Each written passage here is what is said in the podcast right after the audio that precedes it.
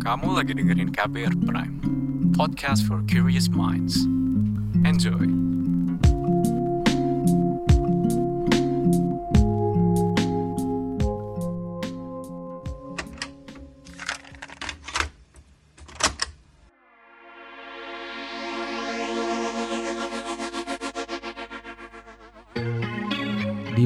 Banyumas, Jawa Tengah, tari lengger jadi ikon kesenian di sana. Lengger biasanya ditarikan oleh laki-laki yang berdandan serupa perempuan, lengkap dengan konde dan sampurnya. Lengger ternyata lebih dari sekadar tarian. Lengger syarat makna dari perkara ketubuhan, spiritualitas, dan jadi simbol perlawanan. Ini kali saya ngobrol bareng Otniel Tasman, seorang koreografer, penari lengger, dan direktur Jagat Lengger Festival.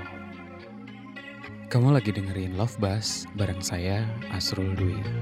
Love Buzz Membicarakan perkara yang tidak dibicarakan ketika berbicara perkara cinta.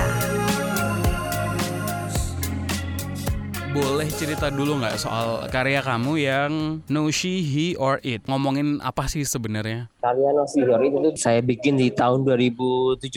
Uh, masih bergulir terakhir saya pentaskan di tahun 2020 ini saya pentasnya di Surabaya. Ada satu platform temu koreografer muda di Surabaya terus saya karya Nosiori juga dipentasin di sana. Terus karya tersebut itu memang dari pengalaman saya memahami lengger. Banyak terinspirasi juga dari ekspresi ketubuhan dari penari uh, lengger yang memang sudah maestro dan sudah meninggal pada tahun 2018 namanya um, Budariah. Beliau juga penari lengger yang memang berjenis kelamin laki-laki gitu. Terus dari situ saya merasa bahwa Budariah sebagai lengger menginspirasi saya banyak tentang bagaimana beliau berekspresi dalam keseharian, berpolitik di masyarakat dan juga menjadi seorang lengger di atas panggung. Itu yang akhirnya saya banyak terinspirasi dari beliau dan merefleksikan gitu, menegosiasikan di diri saya sendiri karena saya merasa banyak sekali kesamaan dan juga kedekatan secara personal dengan beliau gitu. Yang akhirnya saya refleksikan dalam karya Nosihi Orit yang memang dari judulnya itu sendiri punya arti tidak perempuan, tidak laki-laki dan juga tidak benda gitu.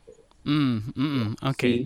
or it gitu. Tadi Otnil nyebut ada kesamaan gitu dengan Bu Daria. Kesamaan yang kayak gimana itu? Ya persamaan yang pada waktu itu saya gelisahkan sebenarnya uh, perjalanan saya menemui lengger gitu, mendapatkan lengger itu juga lumayan punya apa ya namanya dinamika yang menarik juga bagi saya, punya kegelisahan juga dan juga punya uh, banyak rasa yang membuat saya untuk banyak bertanya-tanya kenapa saya seperti ini gitu. Yang akhirnya suatu saat akhirnya saya bertemu dengan uh, Bu Daria gitu dan lucky I am because aku sedang beranjak dewasa gitu. Saya bisa mencerna dan juga bisa mendekati Daria secara personal uh, melalui tubuh saya yang yang beranjak dewasa itu dengan baik gitu dengan maksimal gitu. Akhirnya saya menemukan jadi diri saya sebagai lengger di tubuh Daria ketika saya mengenal Daria. Kalau Odnil ngelihat lengger itu sebagai satu bentuk kesenian aja uh, tari gitu uh, atau lebih dari itu sebenarnya. Ada aspek-aspek lain yang juga mungkin ruang lingkupnya lebih luas ya di luar tari itu sendiri atau gerakan-gerakan tari itu sendiri atau gimana sih sebenarnya? Tari itu kan sebagai ekspresi budaya dari ya, kesepakatan rakyat gitu. Menurut saya itu hmm. yang paling penting untuk dipahami bahwa apa pun yang terjadi pada saat itu dan juga sekarang di Banyumas tentang ekspresi lengger adalah kesepakatan rakyat ketika mereka memilih lengger sebagai ya, satu ruang gitu untuk bisa bersosialisasi, untuk bisa berkomunikasi antara satu dan lainnya, akhirnya terwujud lewat ruang kesenian yang bernama Lengger kayak gitu. Yang di situ akhirnya banyak sekali hal yang yang yang muncul kayak gitu, yang akhirnya membuat Lengger lebih dari sebuah pertunjukan gitu. Bagaimana Lengger itu akhirnya saya melihat menjadi sebuah bukan juga sebagai politik tubuh, tapi sebuah politik solidaritas karena adanya Lengger menjadi sebuah hal yang menjadi mereka berkumpul dan juga masing-masing saling berekspresi dan juga saling berpendapat dan sebagainya akhirnya mewujudkan banyak hal gitu. Akhirnya fungsi lengger sampai sekarang pun masih tetap terjaga gitu karena ada hmm. uh, kumpulan-kumpulan yang dilandasi oleh kesenian rakyat lengger itu tersebut. Ondel nyebutnya lengger itu sebagai sebuah ekspresi, gitu, sebagai bentuk ekspresi gitu. Itu lekat banget dengan identitas sebenarnya kan. Aku memahaminya lengger itu tari cross gender gitu kan. Tapi kalau kemudian itu ditempatkan di dalam masyarakat atau di luar panggung katakanlah, itu berarti bisa jadi satu bentuk ekspresi gender tersendiri gitu. Bisa juga seperti itu karena fungsi dari lengger tersebut tidak hanya di atas panggung sebagai penari tapi juga uh, di situ juga punya makna atau punya fungsi dari masyarakat sebagai simbol dari uh, kesuburan gitu bagaimana lengger itu memang punya fungsi-fungsi yang memang ada di masyarakat misalnya di acara sebelum membuka lahan harus ada lengger yang menarikan setelah ada jembatan yang didirikan harus ada lengger yang menarikan atau mungkin hajatan-hajatan lain yang menjadi sumber dari uh, bisa dimaknai atau bisa diyakini oleh masyarakat bahwa lengger menjadi uh, sumber keselamatan juga gitu. Begitu juga lengger di sisi lain juga menjadi sebuah saman gitu loh. Kalau kita lihat di internasional juga ada saman dan Indonesia juga ada saman sebagai obat gitu. Ketika ada penari lengger di atas panggung banyak sekali ibu-ibu yang punya anak dia menyodorkan keningnya si bayi itu untuk bisa dikasih lidahnya air liurnya untuk bisa diberi keselamatan misalnya kayak gitu. Menjadi fungsi yang lain sebagai seorang penari lagi di atas panggung itu juga memang sampai sekarang masih berjalan gitu. Dulu memang kan ditarikan oleh laki-laki ya tapi kemudian ada bergeseran makin hilang tapi kemudian muncul muncul lagi gitu. Sebenarnya apa sih yang mempengaruhi pergeseran itu? Kalau menurut saya yang yang mempengaruhi itu kalau yang saya ketahui ya dan saya memang konsen di situ yang mempengaruhi pergeseran dari lengger sendiri adalah bagaimana uh, budaya lain yang masuk gitu. Misalnya hmm. salah satunya adalah budaya resisten budaya terhadap Mataram gitu yang menjajah di hampir seluruh Jawa. Misalnya kayak gitu sampai ke Banyumas kayak gitu. Hmm. bagaimana itu juga mempengaruhi asistensi dari lengger tersebut. Bagaimana pada saat itu kan yang boleh dipentaskan di saat zaman misalnya zaman Soeharto ketika Pak Soeharto meyakini bahwa kesenian yang bisa dipentaskan oleh rakyat adalah kesenian bersifat adiluhung seperti wayang. Ya yang sifatnya keraton lah seperti hmm. itu akhirnya kan Banyumas merasa terpinggirkan dan merasa terpuruk karena lagi tidak bisa dipentaskan karena sifatnya bukan keraton gitu. Yang akhirnya di situ Lenggir uh, mengalami penurunan tentang gimana Lenggir pentas kayak gitu. Akhirnya Lenggir harus tetap bertahan bagaimana Lenggir masuk ke wilayah kesenian keraton seperti wayang. Akhirnya masuk ke sinden dan ada Lenggir yang nari di wayang misalnya kayak gitu seperti itu. Dan itu menurut aku yang menjadi salah satu juga mengakibatkan banyak lengger yang akhirnya tidak menari lagi pada saat itu gitu. Termasuk lengger lanang juga gitu. Yang akhirnya terus bergulir bergulir sampai ke sini. Banyak sekali macam yang akhirnya lengger itu asistensinya jadi berkurang gitu. Kalau ngomongin lengger itu laki-laki dan perempuan menurut saya itu sejarahnya sangat panjang ya dan itu bisa panjang sekali untuk dijelaskan. Tapi pada intinya sebenarnya lengger ya sebuah ekspresi yang ada di Banyumas yang mengekspresikan tentang simbol dari kesuburan atau Dewi Sri gitu. Entah itu jenisnya kelamin laki-laki ataupun perempuan gitu. Yang menarik di Banyumas adalah lengger itu datang dari spirit gitu. Hmm. Spirit itu tidak memandang si gender itu laki-laki atau perempuan. Lengger ya lengger gitu. Tapi yang menarikkan bisa laki-laki dan juga bisa perempuan. Seperti saya yang nggak terlalu paham sebenarnya juga dengan dengan lengger. Tapi sebagai orang luar ngelihatnya ada banyak hal di dalam lengger yang deket banget uh, dengan yang mistis-mistis gitu kan. Tapi kemudian kalau tadi jelasin dari ceritanya Otnil gitu, sebenarnya lebih banyak ngomong-ngomongin soal ketubuhan spiritualitas gitu ya. Iya, spiritualitas di Lengger sebenarnya juga lebih dari sebuah ekspresi bentuk aja. Kalau hmm. misalnya kita ngomongin bentuk Lengger itu sangat simpel ya, sederhana. Lengger tuh kalau di uh, expand tuh geleng-geleng gawe geger. Lengger dari segi bentuknya gitu. Hmm. Kalau dari segi filosofi uh, namanya banyak sekali kita dapat rujukannya misalnya ada leng ternyata jengger, ada celeng gawe geger juga seperti juga ada gitu. Itu juga sejarahnya masing-masing. Misalnya ada celeng gawe anak celeng gawe geger itu memang sejarah dari uh, geografis uh, masyarakat Banyumas yang memang perbukitan dan banyak petani di sana yang mereka itu membuat gaduh di sawah ketika ada mau masuk ke musim panen si babi itu celeng itu turun ke bawah untuk merusak tanaman gitu merusak padi. Akhirnya pada zaman itu masyarakat Banyumas membuat gaduh untuk mengusir si celeng tersebut. Akhirnya itu dinamakan ada celeng gawe geger kayak gitu.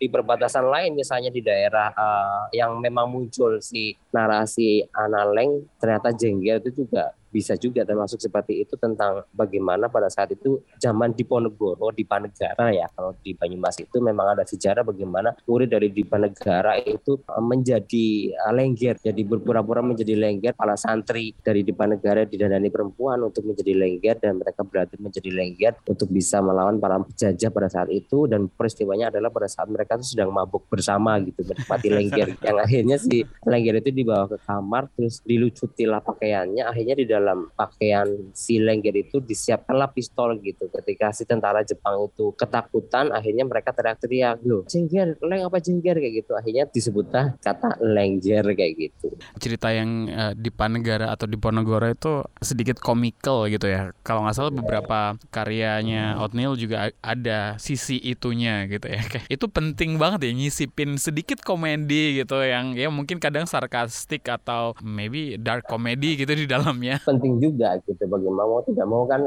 lokal wisdom atau bahasa lokal yang saya bawakan juga pasti dikeluarkan juga untuk bisa mengenalkan terhadap masyarakat lebih luas termasuk bagaimana saya mengambil tema dan juga lain sebagainya juga konsep dasarnya adalah konsep yang memang bersifat sejarah dan lokal gitu. Termasuk diksi yang saya keluarkan itu saya penting untuk bisa lebih mengenal sejarah dari saya sendiri dan juga Indonesia terutama supaya tidak terpengaruh bahasa lain misalnya. Sekarang kalau yang misalnya mas tadi ungkapkan di pertama itu kan ngomongin cross gender kayak gitu. Cross gender itu kan dari barat atau dari yeah. teori barat. Tapi kan kita punya sendiri gitu. Dan saya juga punya statement di tahun 2017 bahwa lengger dan pertunjukan saya tidak terkategorikan dalam queer performance misalnya kayak gitu. Hmm. ya itu menjadi satu pertanyaan buat tubuh juga kenapa harus men-statementkan seperti itu? Ya karena kita punya sejarah sendiri dan kita punya literasi yang harus kita catat gitu. Dan itu penting buat kita sebagai bangsa Indonesia biar tahu biar tidak lupa akan sejarahnya gitu. Termasuk menggunakan diksi-diksi lokal misalnya kayak gitu yang harus tetap saya sisipkan di situ dan tetap saya bawa kayak gitu. Iya karena uh, kalau kita nyebutnya dengan istilah-istilah yang kita adopsi gitu ya uh, atau kita ambil mentah-mentah kayak queer atau uh, cross gender atau bahkan di satu artikel ada yang nyebut lengger lanang itu drag queen. It's totally different, right? Yes. di sana berarti sampai sekarang gitu ya kayak di Banyumas masyarakat cukup menerima ya karena bahasa-bahasa itu sudah dipahami ya oleh masyarakat sejak dulu gitu ya? Kalau menurut saya Banyumas lumayan demokratis ya, mm-hmm. demokratis dan juga tapi punya rasa perlawanan membuat Banyumas atau orang-orang Banyumas itu bertahan gitu, secara budaya dan secara politik tubuhnya gitu sampai sekarang gitu karena menurut saya pada saat itu ketika penjajahan Mataram masuk ke Banyumas juga banyak sekali hal yang membuat Banyumas menjadi lebih licik dan dalam kutip itu liciknya baik. Kalau bisa konteks sekarang itu banyak orang Banyumas yang mempengaruhi di Indonesia terutama misalnya Pak SBY dan juga Pak Prabowo yang sama-sama mereka itu basic panglimanya itu dari Banyumas mereka belajar di Banyumas gitu. Itu juga saya masih mempertanyakan why Banyumas itu menjadi satu sentral seorang pemimpin di Indonesia. Karena mungkin sisi perlawanan itu kuat sekali di Banyumas kayak gitu. Karena terutama dari bahasanya kan kita masih menganut bahasa Sanskerta gitu. A ya A E ya E O I U E O ini masih masih mengikuti bahasa kuno bahasa Jawa kuno gitu kuno yang lama.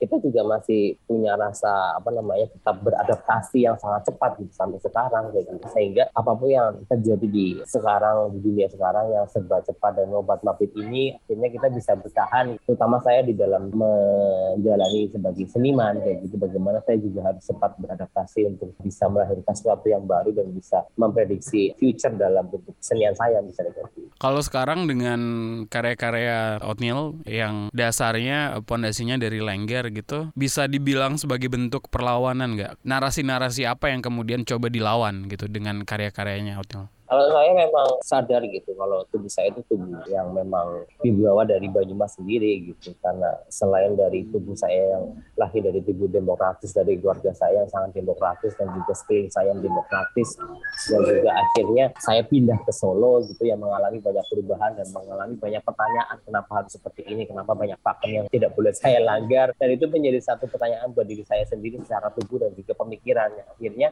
setiap karya saya saya baru menyadari setelah saya berkarya menghasilkan karya satu tiga misalnya dari mantra uh, barangan lenggir barangan dan juga lenggir laut gitu. Ini saya membaca tubuh saya oh, ternyata saya uh, juga menyisipkan uh, apa namanya gestur-gestur Mataram tapi untuk melahirkan sebuah perlawanan bahwa yang saya bawa ini adalah Banyumas adalah budaya rakyat, budaya populis yang juga punya sense atau punya nilai adiluhung juga. Tidak harus dari keraton yang punya adiluhung tapi saya orang Banyumas juga punya sebuah rasa atau sebuah style yang adiluhung juga gitu dalam berkarya. Ya hanya itu membuat saya menjadi senjata saya untuk melawan penjajahan Mataram di dalam tanda kutip ya. atau negara gitu kali ya kalau zaman ya, dulu. ya, kan ngasih agensi ke tubuh gitu untuk ngelawan kekuasaan mungkin ya gitu nggak sih ya bisa juga seperti itu melawan kekuasaan melawan hierarki juga ya hmm. akhirnya mungkin tubuh saya juga tubuh mimikri gitu ya menghasilkan hal baru hasil dari kopian-kopian tersebut kayak gitu. Sekilas tadi soal perjalanan hidup gitu. Dulu itu calon pastor bukan sih atau gimana?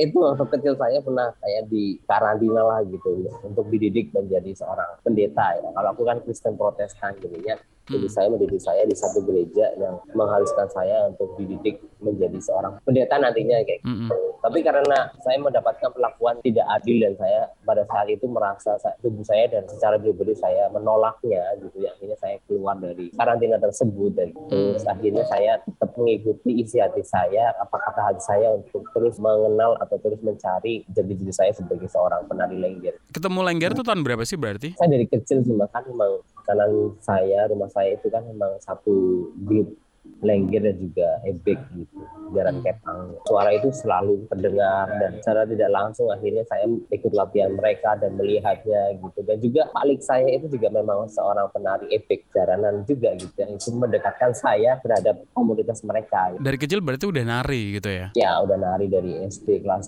3 awalnya itu saya nari dangdut gitu. Jadi memang dulu saya itu suka nari saya suka menggambar saya suka main musik dan saya suka nembang nyanyi. Karena mungkin darah kesenian di saya yang diturunkan dari bapak ibu saya akhirnya turun ke saya. Akhirnya saya punya banyak keahlian di situ waktu kecil tapi yang saya pilih adalah menari. Karena secara ekonomis ibu saya bisa membayar lebih murah gitu ketika saya harus masuk ke sanggar tari misalnya gitu. sebenarnya kan eh, dari kecil sudah terbiasa untuk apa ya aku bilang kalau merdeka untuk berekspresi gitu tepat atau enggak ya kalau dalam lingkup keluarga mungkin? Kalau menurut saya sih merdeka untuk berekspresi. Di sisi lain seperti apa ya? Ibu saya itu seperti Kora. Jadi dia tuh menerima apa yang saya saya lakukan, tapi di sisi lain dia juga menolak gitu karena saya melihat gestur ibu saya beberapa kali juga menolak ketika saya menari jaranan misalnya karena menurut ibu saya itu seperti ikut setan.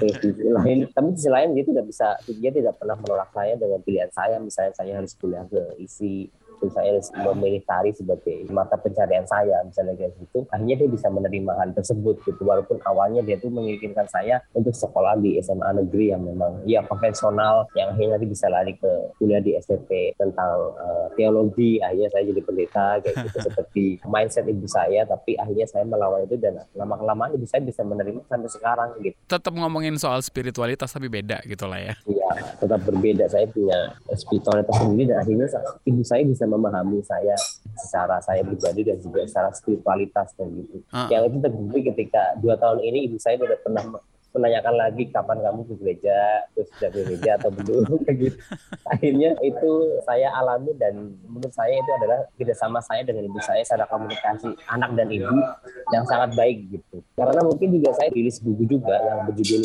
Lengger Agamaku gitu. sebelum ke situ ya uh, Lengger Agamaku aku juga sedikit baca soal pertama kali nari Lengger dengan event yang cukup gede itu 2000 2017 saya pernah tur hmm. di Eropa hmm dan menampilkan dua karya saya. Yang satunya Nosihiori dan juga Lengger Laut. Mungkin Indonesia kalau konsep gendernya agak beda lah ya dengan Eropa gitu yang sangat rigid banget gitu kan. Sementara kita di Asia kan ada banyak gray area kalau ngomongin gender gitu. Nah, kalau ngejelasin ke mereka-mereka itu yang di Eropa kayak gimana waktu itu sih responnya mereka? Yang yang menarik buat saya pada saat itu karena di tahun 2017 itu saya mewakili Indonesia ya yang ngomongin gender di lalahnya. Saat itu juga Indonesia sedang gempa gempar-gemparnya isu tentang LGBT juga. Dan saya dengan bebasnya saya diutus oleh Indonesia untuk pentas di Eropa. Yang akhirnya respon dari penonton di Eropa menurut saya sangat menarik karena saya melihat uh, mereka melihat pertunjukan saya jadi banyak pengetahuan yang mereka dapatkan gitu. Nggak cuma melihat saya orang Indonesia dari segi eksotisnya gitu. Saya membawakan sebuah tarian lengger tapi memang yang saya pertunjukkan adalah hasil dari ekstraksi dari beberapa pengetahuan dan juga nilai-nilai tentang sejarah gender di Indonesia terutama lengger yang saya tunjukkan ke mereka dan saya juga dibantu oleh satu dramaturg dari Jerman bernama Akoren, salah satu dramaturg yang juga lumayan bagus juga di Eropa, yang bisa menjembatani saya dari mencari bahasa-bahasa baru untuk bisa dipentaskan di uh, penonton Eropa gitu ya. Akhirnya mereka tidak menilai karya saya secara eksotis saja, tapi bagaimana ada pengetahuan dan juga banyak pertanyaan yang mereka lontarkan ya akhirnya mereka ingin mengerti apa sih lengger kan gitu dari sebuah satu pertunjukan yang berdurasi satu jam tersebut kayak gitu. Sekarang kan isu-isu soal keberagaman gender dan orientasi seksual kan juga lagi naik gitu ya gara-gara KUHP gitu. Kan salah satu potensinya adalah kemudian mengekang kebebasan berekspresi kita gitu. Otnil sendiri e, ngelihatnya kayak gimana sih kemungkinan kemungkinannya gitu? Kemungkinan semakin ke sini semakin ekspresi itu semakin terkekang ya maksudnya semakin terbelenggu karena adanya KUHP yang memang itu akhirnya menjadi ekspresi saya ataupun saya sebagai seniman itu menjadi kayak mau melangkah lebih jauh akhirnya kayak harus gimana nih? Karena tarik ulurnya tusnya dari kanan kiri itu semakin terhimpit kayak gitu. Kita sebagai warga sipil Indonesia jadi sulit untuk bergerak gitu apalagi memunculkan ruang-ruang ekspresi yang baru misalnya. Karena menurut saya kita tuh butuh ruang-ruang ekspresi entah itu fisik ataupun ruang imajinasi dan ruang berpikir gitu yang memang itu sebagai wadah dari seorang seniman ataupun kita sebagai manusia. Kalau landasan saya sih lebih kepada Pancasila gitu bagaimana kita punya keadilan sosial bagi seluruh rakyat Indonesia misalnya kayak gitu. Bahwa saya punya hak untuk bebas gitu. Hak bebas itu dalam arti di sini berinterpretasi gitu sebagai seniman gitu. Bahwa demokrasi itu adalah interpretasi sebagai seorang seniman punya wadah itu dalam sebuah kesenian bentuk seni pertunjukan. Tapi kalau misalnya adanya hal ini saya jadi sedikit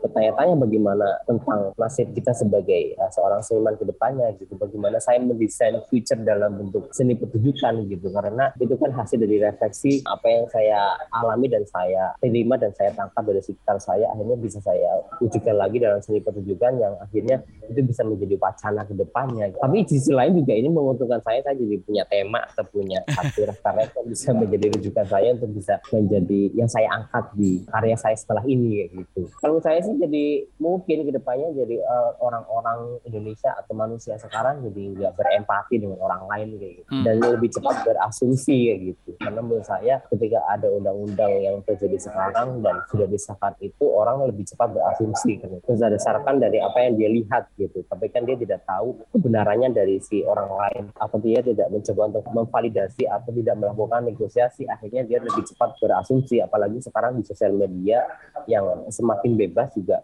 bisa lebih cepat berasumsi lewat sosial media misalnya kayak gitu. Mm-hmm. Jadi menurut saya lebih lebih caruk maruk sih untuk orang lebih cepat dan lebih gampang berasumsi terhadap orang lain dan tidak adanya empati kita terhadap orang lain kayak gitu. Padahal kalau belajar dari kesenian daerah gitu atau lengger katakanlah, kalau saya sih jadi juga belajar banyak soal perbedaan gitu. Ada satu konsep nyawiji ya, ya Nil uh, di dalam lengger itu kan bentuk yang sebenarnya isinya itu satu yang berlawanan gitu, maskulin feminin atau lebih dari itu atau apa aja bentuknya yang kemudian menyatu jadi satu gitu ya. Boleh elaborasi dikit nggak soal itu konsepnya Wiji itu? Itu juga dari ketumbuhan dari Dariah ya. hmm. dari tentang konsepnya Wiji yang saya coba untuk menghubungkan konsep dari Wiji secara Jawa akhirnya berkembang sekarang yang terakhir saya info tentang Yawishi itu menjadi tubuh di antara. Artinya bahwa saya melalui saya mengalami tubuh di antara akhirnya yang mengakibatkan saya tidak ingin saya itu dikotak-kotakan dalam satu sebuah klasifikasi kayak gitu. Itu menurut saya yang paling penting sehingga di ruang antara itu saya lebih bebas dan saya lebih lebih berkembang gitu secara pemikiran dan secara tubuh gitu karena saya tidak mau dikategorikan dalam satu hal entah itu laki-laki ataupun perempuan entah itu benar ataupun salah entah itu haram ataupun halal entah entah itu hukum adat ataupun hukum agama dan lain sebagainya gitu saya tidak mau dikategorikan dalam hal tersebut akhirnya saya akan berjalan di tubuh di tengah tubuh yang di antara gitu akhirnya saya bisa berkembang sampai sekarang gitu. saya itu lebih menarik daripada saya selalu mengklasifikasikan saya dalam sebuah salah satu bentuk gitu ya itu mungkin juga sifat dari kesenian lengger sendiri yang cair gitu yang yeah. beradaptasi dan juga mengikuti perkembangan zaman gitu. Ketika Lengger itu mengenal dandut koplo akhirnya berakulturasi menghasilkan satu pertunjukan Lengger yang memang menyatu dengan dandut koplo misalnya. Nanti yang Lengger bertemu dengan organ misalnya. Piano akhirnya bertemu akhirnya menjadi organ Lengger organ misalnya kayak gitu. Ya sampai sekarang masih berkembang. Dan itu mungkin memang sifat dari kesenian Lengger itu tersebut gitu ya. Akhirnya saya sebagai penari Lengger akhirnya berdampak bahwa saya meyakini bahwa tubuh saya adalah di antara yang akan terus hidup di situ gitu di spektrum itu gitu, spektrum hmm. grey gitu di spektrum yang memang terus berkembang dengan di antaranya itu. Salah satu mitos juga jadi penari lengger harus kerasukan dulu gitu nggak sih? Ada dapat semacam hidayah gitu atau apa nyebutnya ah, Ketimbang spirit masing-masing penari lengger punya pengalaman yang berbeda-beda ya. Bagi penari lengger maupun sebagai manusia sendiri kan punya perjalanannya masing-masing secara spiritual termasuk di kehidupan lengger itu spirit indang itu bisa masuk dalam tubuh saya sendiri itu melalui banyak kode atau dari alam juga bisa dari mimpi atau bisa dari perjalanan saya mencari lengger yang memang itu yang manusia berbeda atau setiap lari lengger itu berbeda. Dan indang memang di Banyumas itu sangat kuat ya terutama di keseniannya gitu. Mau tidak mau dan melihat faktanya memang indang sekarang di Indonesia punya level. Hmm, kalau di, ya levelnya misalnya kita lihat pertunjukan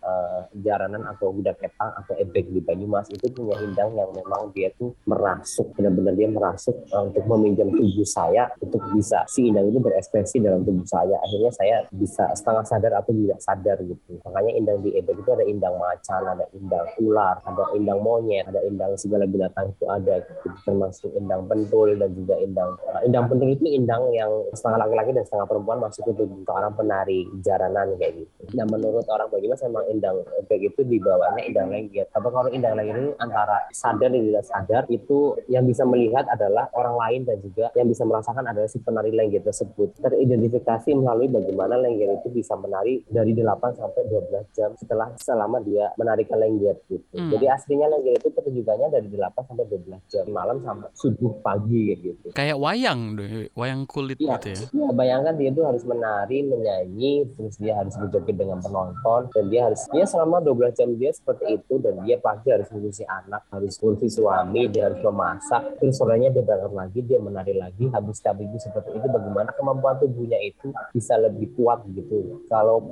tidak adanya indah mungkin dia tidak kuat gitu secara spiritual. Dan dia juga berpuasa, puasanya bisa sampai satu bulan misalnya gitu, puasa ngebleng, puasa muti dan lain sebagainya itu memang secara spiritual mereka lakukan dan saya juga melakukan hal tersebut kayak gitu. Selain itu juga puasa itu melatih diri untuk menjadi lebih nyawiji gitu menyatu dengan sekitarnya. Perjumpaan dengan Indang ini berarti ketika menari itu atau kalau perjalannya oatmeal dulu ya itu memang waktu kecil dulu ketika berkenalan dengan lengger ini atau cuman sebatas pas nari itu aja ketemu dengan Indang atau Indang ini masuk gitu. Perjalanan spirit tentang mencari Indang juga akhirnya merujuk ke dalam bagaimana saya ketika di atas pentas ataupun juga ketika saya keseharian kayak gitu hmm. sebagai saya sebagai manusia dan teman lengger saling berpengaruh karena itu satu hal yang saling tarik ulurnya ada tarik ulurnya juga saling membutuhkan kayak gitu. Karena dari indang itu hanya uh, menjadi saya lebih peka jadi keterbukaan saya terhadap sekitar tentang menangkap banyak hal itu jadi lebih peka yang ketika saya menjadi saya di luar panggung. Tapi di atas panggung saya menjadi lebih gampang untuk beradaptasi dengan sekitar juga. Yang akhirnya itu berdampak di keseharian saya gitu. Jadi indang itu membuka tubuh saya lebih peka terhadap sekitar gitu. Baik itu hal yang uh, sifatnya berinteraksi dengan orang lain ataupun hal yang bersifat interaksi di luar dari kenyataan misalnya. Sebuah energi dan sebagainya kayak gitu. Yang akhirnya saya bisa dalam perjalanan saya saya bisa memaknai sebuah kecintaan saya terhadap es teh tawar kecintaan saya terhadap pohon yang besar sekali sampai mengaguminya misalnya seperti itu. Bagaimana saya akhirnya bisa memahami sekitar saya energi ruang yang memang berbeda dan penyikapan saya penyikapan saya terhadap ruang tersebut. Bisa. Karena saya yakin ruang yang saya bentuk sekarang adalah adanya kepekaan saya terhadap sekitar dan tubuh saya gitu. Dan ketika saya melihat ruang lain belum tentu kompensasi atau hubungan itu ada terjadi juga sama kayak gitu. Itu menurut saya juga salah satu hal yang akhirnya berkaitan dengan Indang yang bisa saling membutuhkan antara saya di pertunjukan di atas panggung dan juga saya di keseharian. Tapi ada bedanya nggak sih antara keseharian dan ketika di atas panggung mementaskan lengger gitu? Perbedaan yang paling yang saya alami adalah ketika saya menarikkan lengger di atas panggung dan saya mempunyai Indang di situ, saya lebih merasa bahwa saya seperti di surga. Oh wow, kayak gimana sih gambarannya surganya oatmeal ya, tuh kayak gimana? Ya ketika saya di berdandan menjadi lagi di atas panggung dan saya dilihat banyak orang dan saya berinteraksi dengan orang lain dan juga sekitarnya itu menurut saya menjadikan saya merasa seperti saya di surga. Ada hal-hal yang nggak bisa dideskripsikan gitu. Misalnya ketika saya beberapa kali saya mengalami peluang saya putih semuanya kayak gitu. Itu juga satu pengalaman spiritual di luar akal pikiran saya yaitu saya alami misalnya. Saya juga pernah ditusuk-tusuk sama keris dan saya tidak merasakan apa-apa. Itu dilakukan sama bisu. Pada saat saya di Makassar saya betul beberapa bisu dan mereka tuh tiba-tiba secara spontan dan direstui sama kepercayaan mereka Tuhan kepercayaan mereka dan melakukan suatu upacara spiritual yang merujuk ke saya dan saya ditusuk-tusuk oleh keris tersebut gitu. Mereka tuh bilang bahwa tubuh saya tubuh yang bisa menerima apa pun dan mereka katakan tubuh kamu tuh putih suci.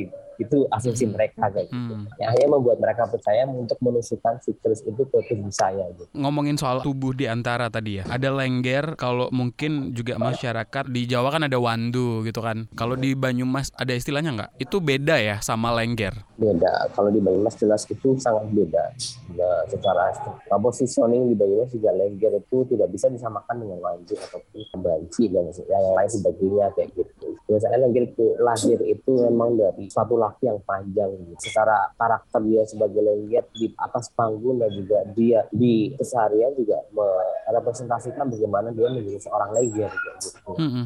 Jadi tubuh yang memang jujur, tubuh yang memang transparan itu terwujud di kedua bentuk uh, atau di kedua keadaan atau di kedua, di kedua situasi tersebut kayak gitu. Kalau perbedaan dengan baik itu kan mungkin mereka lebih ekspresif dan lebih arahnya larinya lebih ke clown ya. Nah, tapi menurut saya itu juga tidak masalah. Tapi kan itu beda konteks kayak gitu. Yeah, yeah. Orang wajib dan bencong. Tapi kalau Lengger ini memang ketika ya pertama saya ketemu Daria dulu di tahun 2012, itu merasa heran gitu karena tubuh dia itu ini apa gitu bentuknya ini alien, tapi bukan alien, ini perempuan tapi juga bukan perempuan. Yang saya lihat adalah dia dulu yang sangat karismatik gitu. Ketika saya melihat tubuh Daria dan dia datang pertama kali ke saya dan saya menemuinya, dia tuh diboncengkan sama ponaannya naik motor ke Arisma dan dia tuh duduk menyamping pakai jarit pakai jarit batik terus pakai kebaya warna pink dan biru terus dia pakai kupluk perempuan yang sering dipakai oleh nenek-nenek itu. Yeah, yeah. dan saya melihat bahwa ini aneh sekali gitu. Ini di luar dari klasifikasi yang namanya banji bencong waria dan sebagainya kayak gitu. Mm -hmm. aku lihat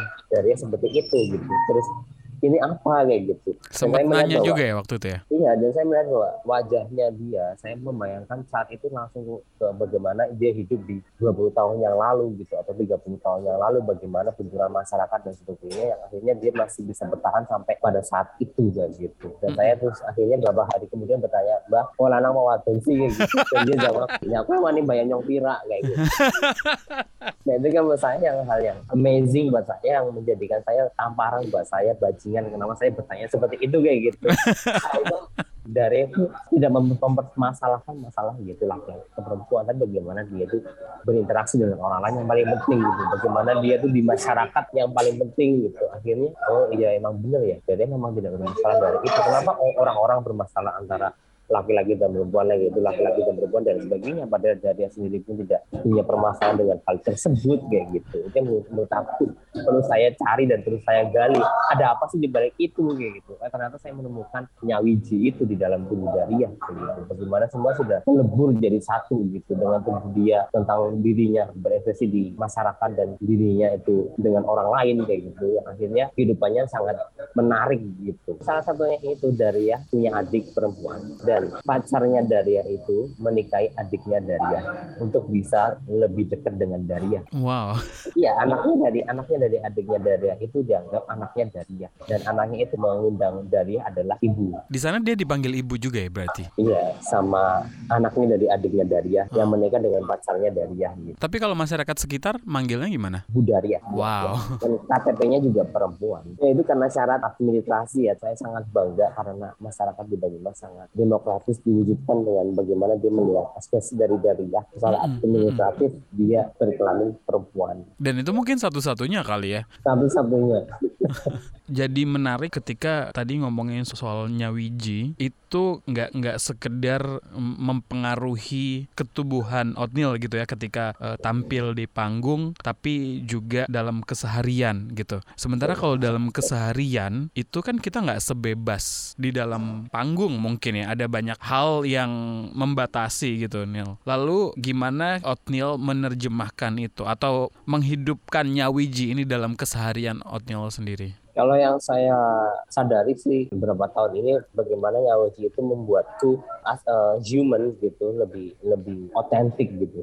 Bagaimana saya masuk ke dalam wilayah yang sangat sadar gitu. Hmm. Kesadaran yang paling sadar saya sebagai manusia, saya sebagai lengger yang memang di situ adalah ruang bagaimana saya bisa mendengar, saya bisa mendengarkan tubuh saya, pikiran saya, jiwa saya. Akhirnya saya bisa bertindak, bisa berbuat atas dasar kesadaran saya. Sampai sekarang itu saya hasil dari refleksi transformasi dari nyawiji ke tubuh saya gitu.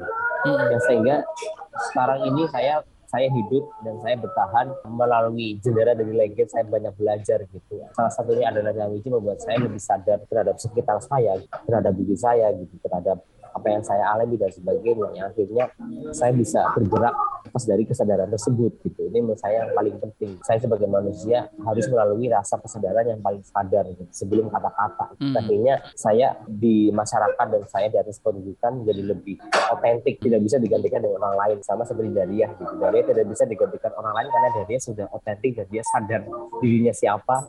Dan dia sangat sadar sekali di masyarakat siapa gitu. soal tadi buku uh, Lengger dan Agamaku itu hal-hal itu yang kemudian akan kita temukan dalam buku itu? Boleh cerita deh soal bukunya kayak gimana? Buku itu sebenarnya menggambarkan sebuah tarik ulur ya. Tarik ulurnya nggak cuma dualitas tapi banyak hal gitu tentang perjalanan saya dari kecil sampai akhirnya saya dalam praktek program saya berkarya gitu. Hmm. sampai saya menemukan berbagai macam nilai dari lengger yang akhirnya saya coba untuk apa namanya saya deskripsikan dalam sebuah tulisan kayak gitu yang saya ungkapkan. Disebut sebagai agama itu enggak ini? Enggak takut? Ya, ini juga mungkin juga nanti jadi masalah juga ketika ada undang-undang ketika agama saya ada agama. Tapi ada penodaan saya, agama soalnya nih loh. Uh, tapi menurut saya agama adalah bagaimana saya memaknai ketuhanan dalam diri saya gitu.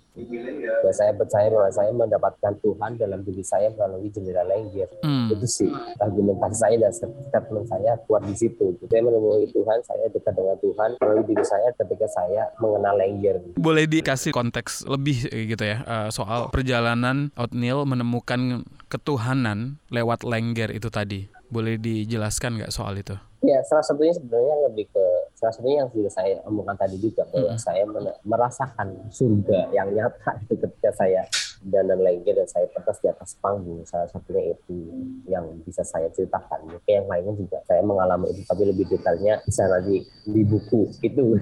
Pertanyaan terakhir makna atau arti cinta? Buat oatmeal apa? Saya cinta.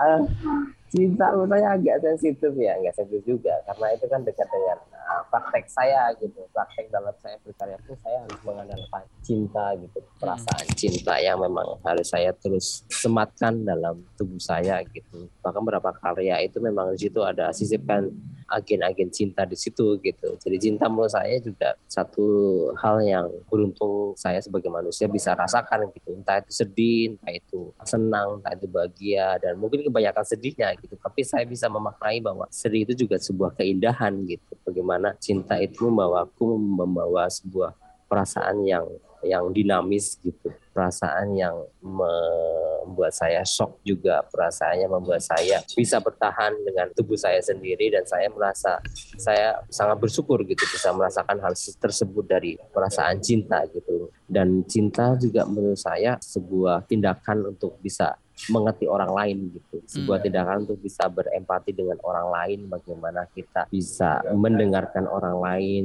dan juga bertindak dengan orang lain gitu. Asas dari perasaan cinta itu tersebut karena cinta juga menurut aku dari perasaan simpatik yang akhirnya menjadi rasa empatik dan akhirnya ada tindakan disebut yang yang menurut saya itu adalah cinta. Lengger ada konsep nyawiji, menyatu atau melebur. Dualitas atau perbedaan melebur menjadi satu, tidak terdefinisi atau terbatas. Itu sejurus dengan Indonesia yang bineka tunggal ika. Perbedaan kudunya nggak bikin kita saling adu, tapi harusnya jadi satu. Love Buzz membicarakan perkara yang tidak dibicarakan ketika berbicara perkara cinta.